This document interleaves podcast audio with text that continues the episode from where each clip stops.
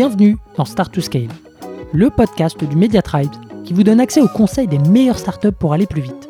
Je suis Eric Seclet et mon but, c'est de vous partager des méthodes actionnables, des retours d'expérience concrets et des bonnes pratiques éprouvées par les meilleurs entrepreneurs et employés de scale-up de la tech française. Mais juste avant de vous laisser avec votre mentor du jour, pensez à vous abonner et à laisser une note plus un avis sur Apple Podcast. C'est la plus belle des récompenses pour toutes les heures de travail effectuées chaque semaine. Allez, bonne écoute Allez, c'est parti, nouvel épisode de Start to Scale. Aujourd'hui, je reçois Mathieu qui est CMO chez Fixter. Bienvenue Mathieu. Salut Eric, merci de ton accueil. Avec grand plaisir. Je sais que tu nous as préparé euh, des super épisodes et aujourd'hui, on va commencer sur le sujet de l'équipe marketing. Comment est-ce qu'on la structure selon les différents stades de maturité d'une entreprise? euh, car les besoins ne sont pas les mêmes en fonction d'une startup early stage ou euh, d'une scale-up. Euh, tu confirmes? Ouais, je confirme tout à fait. Les besoins sont pas les mêmes. Ça dépend aussi du secteur, bien sûr de la, de la maturité de l'entreprise, mais du secteur, du B2B, du B2C, et aussi bien sûr de ce qu'attendent les fondateurs, ce qu'attendent les fondateurs et le CEO. Ok, super. Euh, bah, on attaque dans, dans, le vif du sujet. Euh, est-ce que tu peux nous partager un petit peu, euh, enfin les, les, les, grands métiers, comment est-ce que tu les identifies dans un département marketing aujourd'hui? Ouais, complètement. Mais déjà, encore merci Eric hein, de me donner cette opportunité. C'est un projet passionnant. C'est un sujet qui m'intéresse énormément. Ça fait presque dix ans que je fais du marketing dans l'univers startup, tech, ce qui comprend la scale-up aussi. Donc, les équipes marketing, ça me connaît. C'est, euh, j'ai constitué plusieurs équipes de différentes façons avec les différentes fonctions et donc très rapidement, on voit qu'il y a quelques fonctions clés qui, quel que soit le secteur, quelle que soit la maturité, doivent apparaître à un moment ou à un autre. Hmm. Euh, la première équipe, elle fait un peu débat, c'est product marketing, je dirais. Elle fait un peu débat mhm. parce que parfois elle se trouve au produit, parfois elle se trouve dans l'équipe marketing, mais pour le moment on peut oublier ce sujet. Mais plus important, c'est se dire product marketing, c'est l'équipe qui vraiment euh, enracine l'équipe euh, produit et le produit lui-même de, de l'entreprise dans le marché, dans les personas, pour voir toujours quelles sont les fonctionnalités sur lesquelles il faut communiquer davantage, qu'il faut peut-être raffiner, développer davantage, fonctionnalités du produit.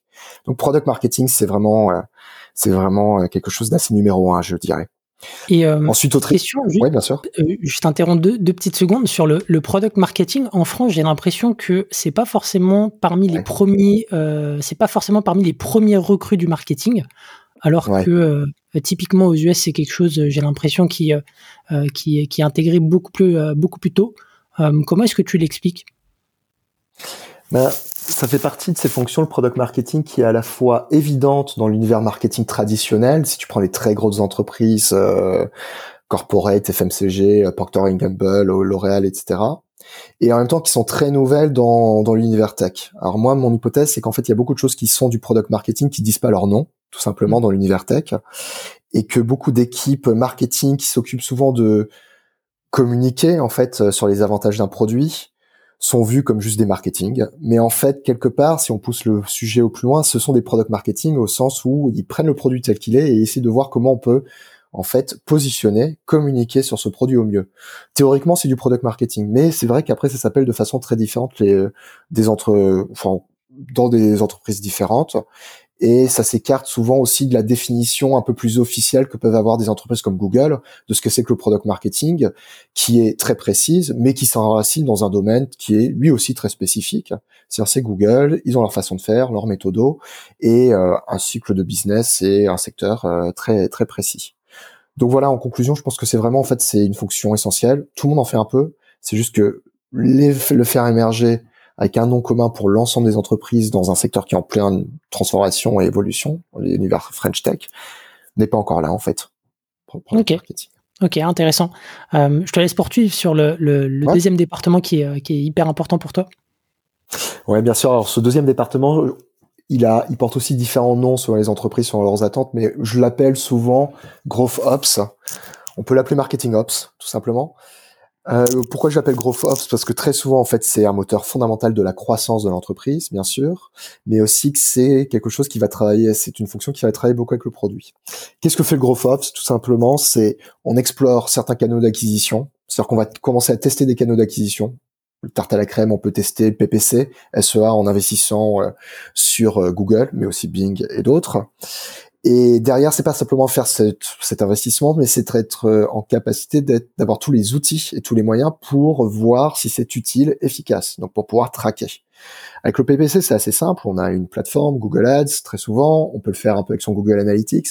Mais très rapidement, ce que, ce dont se rendent compte les marketeurs qui travaillent sur cette problématique, c'est que quand on commence à toucher à d'autres canaux, que ce soit l'affiliation, que ce soit Meta avec Facebook, Instagram ou quoi que ce soit, on commence à avoir des problématiques de tracking qu'il faut aborder très rapidement, qui sont pas forcément très compliqués, mais très rapidement qui vont demander des, euh, de collaborer avec les équipes produits, avec les équipes tech aussi, pour être sûr que l'on a tout le tracking qui est nécessaire. Et ça permet petit à petit de mettre en place la méthode qui est tester des canaux et rapidement voir en termes sous la forme d'une feedback loop si on a rapidement des résultats pour ensuite rapidement pouvoir investir davantage ou en tester d'autres. Donc GrowthOps, vraiment euh, ultra nécessaire. Ok. Alors je continue si tu veux avec les autres fonctions. Autre fonction, elle est un peu très très associée au GrowthOps et souvent c'est on peut confondre les deux. C'est ce que j'appelle le performance marketing. Performance marketing, c'est faire du marketing à la performance, comme le nom l'indique, et c'est-à-dire sur des canaux qui sont établis, comment les optimiser au maximum et comment faire en sorte qu'on puisse investir avec la meilleure rentabilité possible. Une fois que vous avez testé le SEA avec le PPC avec Google et mis en place et que l'on sait que c'est un canal sur lequel il fait valoir euh, se développer, eh bien très rapidement, on peut avoir donc des gens qui sont performance marketing experts SEA qui vont justement travailler ce canal et l'optimiser au maximum, c'est-à-dire en ayant une veille continue sur les mots-clés sur lesquels il faut investir, une veille continue sur qu'est-ce que nous apprend sur nos consommateurs, sur nos cibles, d'avoir un investissement supplémentaire sur ce mot-clé par rapport à celui-ci, type d'informations qui peuvent être communiquées au product marketing, aux produits, etc., etc. Mais aussi une compréhension vraiment du funnel de A à Z. C'est-à-dire que vous investissez des mots-clés, vous vous arrêtez pas à la pub, évidemment, qui va s'afficher sur Google dans cet exemple, mais vous allez aussi aller très loin jusqu'à qu'est-ce qui se passe sur ce, quant à ce trafic qui navigue ensuite sur mon site internet. Hmm. Et donc, ça permet aussi d'explorer d'autres canaux qui peuvent, euh, qui peuvent suivre vous avez fait du SEA, c'est très bien. Peut-être qu'il vous manque quelque chose qui est la base intentionniste, vous saturez rapidement. Eh bien, il faut par, par exemple faire du display sur le réseau Google et le performance marketing va proposer ces autres canaux. En ce sens, il travaille de façon très proche avec le Growth Ops. Il va venir amplifier un peu ce qui a été mis euh, Exactement. En, œuvre dans un premier temps et il va, il va chercher plutôt à, à, le systématiser et à faire en sorte que ce soit le, plus euh, réplicable possible. Voilà, industrialiser en fait va être la chose euh, nécessaire euh, du performance marketing. Ouais, tout à fait. Top. Je te laisse poursuivre. Ouais, complètement. Alors ensuite, il y a deux autres fonctions qui sont assez essentielles et pour être tout à fait transparent, elles émergent à différents moments en fait mhm. de l'organisation marketing, mais je sais qu'elles sont incontournables. Euh, la première, ça peut un peu surprendre, mais c'est ce que j'appelle avec un grand, allez, on va dire un grand P, le partenariat. Partenariat, ça peut aussi avoir du field marketing dans certaines euh, dans certains certaines industries, notamment B2B. Ça peut être du partenariat très marketing dans des univers plus B2C, mais ça peut être aussi des partenariats un peu plus particuliers, comme euh, j'avais pu monter des équipes partenariats chez Open Classrooms, où, où là directement c'était des équipes pour euh, de partenariat conduite acquisition uniquement acquisition d'étudiants. Partenariat, pourquoi je la cite? Parce que c'est quelque chose qui est à la fois très opérationnel, qui n'a de frein que le temps que ça prend de mettre cela en place, qui peut parfois être assez difficile à convaincre en interne parce qu'on a du mal à voir à quel point c'est scalable, industrialisable, mais qui en revanche peut avoir un retour sur investissement très très rapide. Hmm. Alors j'ai deux exemples très simples. Open Classrooms, on a monté des équipes partenariats pour aller recruter des étudiants pour cette école en ligne pour laquelle je travaillais. Eh bien, tout simplement, on a fait des partenariats avec beaucoup d'associations, beaucoup d'ONG, beaucoup d'acteurs publics aussi, tels que Pôle Emploi, qui avaient accès à des bassins d'étudiants potentiels et qui n'avaient qu'un intérêt, c'était de proposer une autre solution, parmi d'autres, il est certes, euh, aux étudiants potentiels. Et là, à un coût d'acquisition de zéro, nous avons commencé à recruter des étudiants qui entendaient parler de nous via ces associations-là. Ouais, c'est ce que j'allais dire. C'est vraiment le, côté un peu euh, marketing euh, malin, euh, hyper hyper frugal, où tu peux avoir un ROI mm. énorme. Alors c'est vrai que on voit pas toujours. On, peut se dire que, ça reste parfois un, peu flou, mais mais quand c'est bien effectué, on peut avoir un sacré ROI sans forcément ah bah, être dépendant des algos, sans dépenser énormément. C'est ça. donc ouais, il faut il faut y penser. Ouais, il faut y penser. Et souvent, les gens en fait euh, ont un peu peur parce qu'il y a un côté très commercial que pas tous les marketing ont, c'est-à-dire qu'il faut vendre la solution, mais c'est essentiel. Euh, et puis aussi, il y a toujours ce comment je vais réussir à l'industrialiser derrière, comment je vais réussir à faire ça? Et là, il n'y a pas de solution miracle, souvent on n'y arrive pas. Il y a des solutions à droite à gauche, mais c'est un, un, autre sujet. Et euh, mais qui est nécessaire et qui divise beaucoup d'acquisitions très rapidement en fait. L'autre équipe incontournable dont je voulais parler, c'est euh, le CRM. Alors CRM, c'est un peu euh, tarte à la crème. On pourrait faire tout un sujet sur euh, sur ce sur cette thématique parce qu'il y a beaucoup de choses à l'intérieur.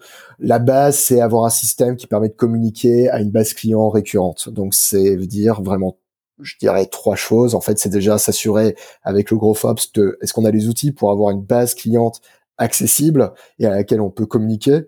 Le deuxième, c'est justement quelles sont en fait les communications récurrentes ou ponctuelles qu'il faut faire avec cette base cliente et pour quel objectif?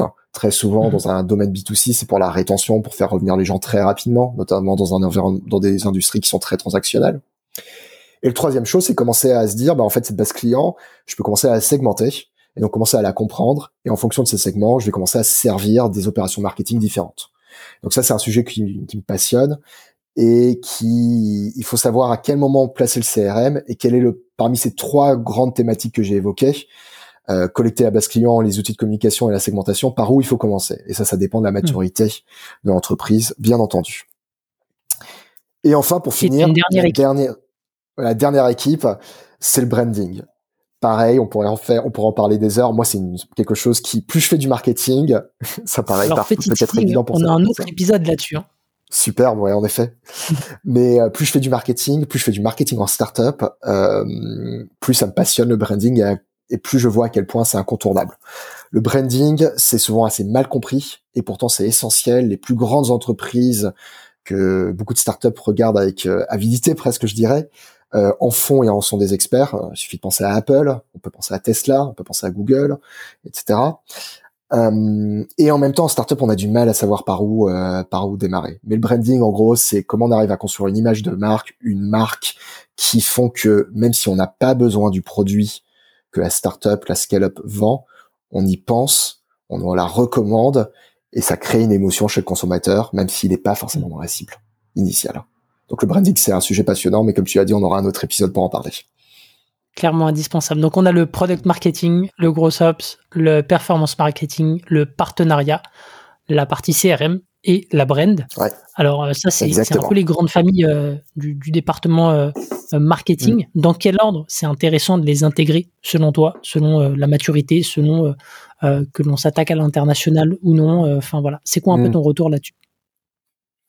Ouais, alors ça c'est une super bonne question. et les startups souvent passent un peu toujours par la même la même série. C'est-à-dire, on commence souvent par ce qu'on appelle du growth, qui est un mélange de growth ops et de performance marketing et même de product marketing dans ce que j'ai dit.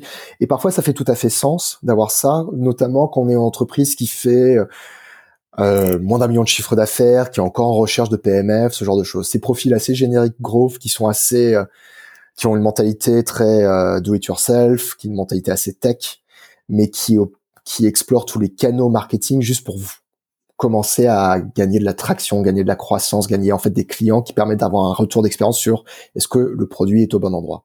Souvent, c'est ce que font les startups et euh, ça fait souvent généralement sens là-dessus. La question, c'est comment rapidement on transitionne de ce growth qui, si tout se passe bien, va rapidement être entre guillemets dépassé. Parce que growth, par exemple, on voit que le SEA ça marche bien, il a compris ça, il ou elle d'ailleurs a compris ça bah, rapidement, il va falloir devenir assez expert sur le SEA si on pense que c'est un moteur de croissance. Bah, Est-ce qu'il faut faire venir quelqu'un du performance marketing directement? Quand? À partir de quand? C'est directement une deuxième personne? C'est un expert? Enfin bref, des questions comme ça se posent. Donc rapidement, le growth peut être peut être dépassé. Donc à côté de ça, c'est une fois qu'on a un peu, on a un peu ça, c'est se dire en fait il y a quelques grandes étapes qu'il faut respecter et sur lesquelles on peut mhm. commencer à peupler les différentes équipes.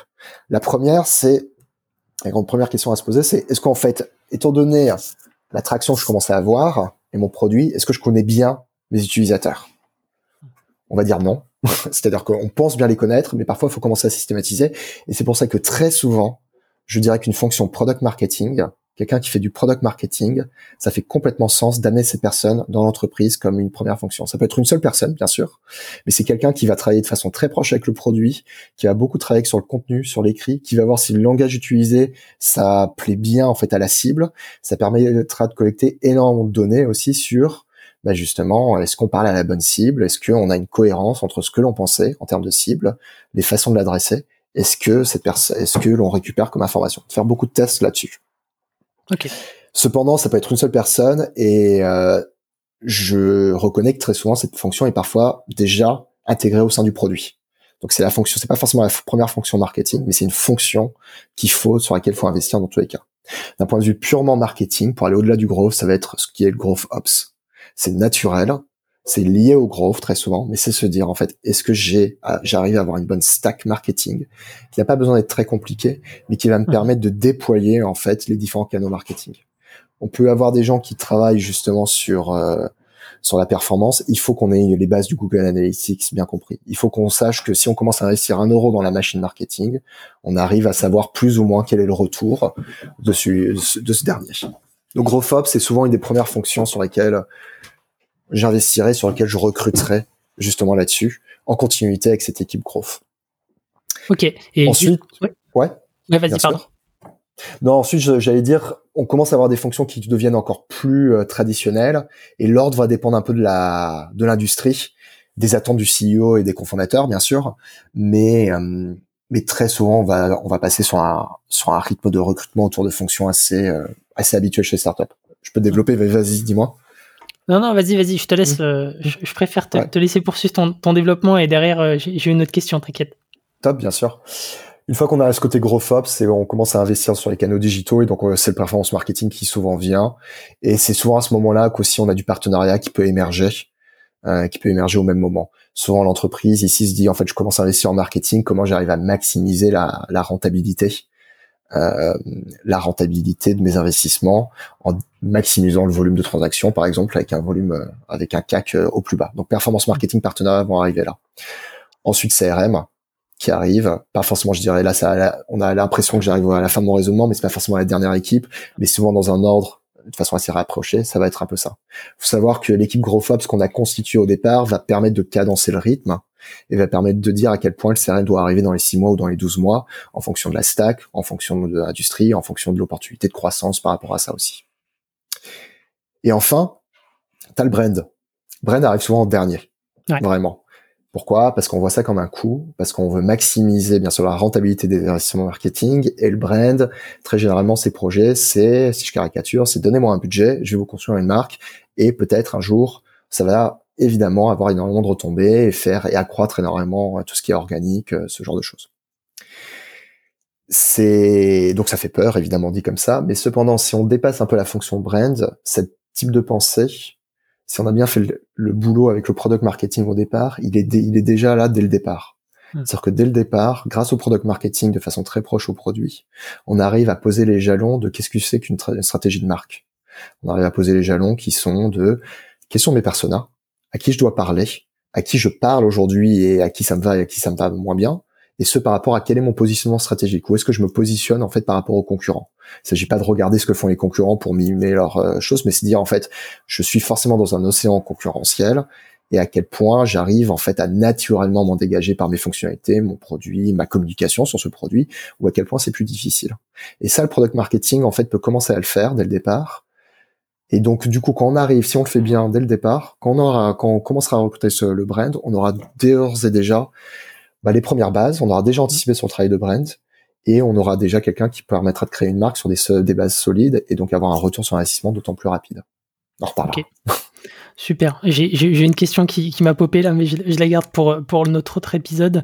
Euh, tu disais au début donc que tu avais monté euh, pas mal, pas mal d'équipes euh, au fil des années. C'est quoi un petit peu les erreurs que toi tu as pu voir ou alors en discutant avec des pairs, hein, les, les, les, choses que tu as pu constater et qui, qui ont un impact en fait sur l'efficacité de, de cette équipe? Ouais, alors c'est une très bonne question. J'en vois deux en fait qui la première, c'est euh, de surinvestir sur la performance, et notamment dans le performance marketing, sans se poser la question des outils, en pensant que c'est un peu une question annexe.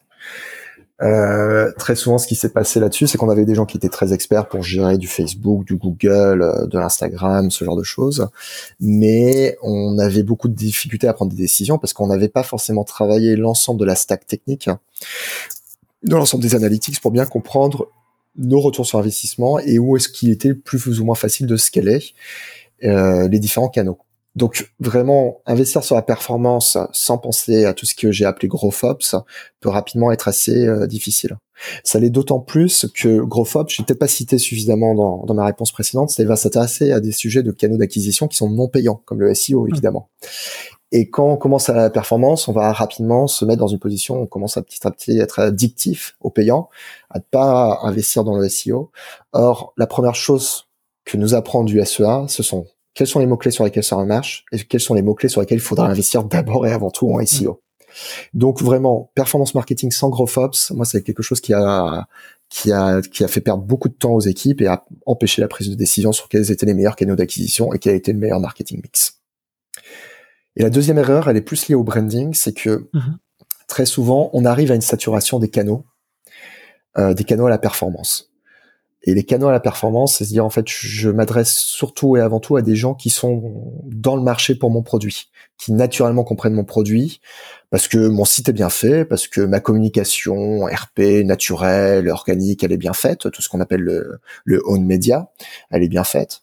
Et donc du coup, je ne fais que de la performance auprès des gens qui sont dans le marché. Mais très rapidement, on arrive à épuiser ça.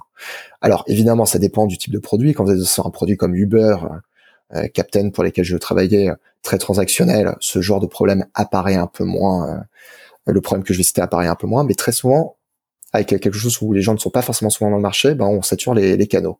Et donc on est en train de taper sur la tête des performances marketing du gros en disant bah pourquoi en fait plus j'investis, euh, plus les coûts d'acquisition augmentent en fait. Et en fait très généralement ce qui se passe c'est que on ne sait pas s'adresser à ce marché qui ne nous connaît pas, qui hmm. n'a strictement qui n'est pas en recherche. en fait euh, qui n'est pas en recherche et qui quand on leur balance juste une créa faite euh, en 5 secondes par quelqu'un en interne euh, réagit en mode au mieux ok pourquoi pas au pire je comprends pas. Et c'est ce que font beaucoup de startups qui donc du coup tout ça pour dire beaucoup de startups qui n'investissent pas à un moment dans ce que l'on ce qui est plus ou moins proche au branding. Euh, qui commencent à investir parfois même dans des canaux d'acquisition qui sont très brand awareness.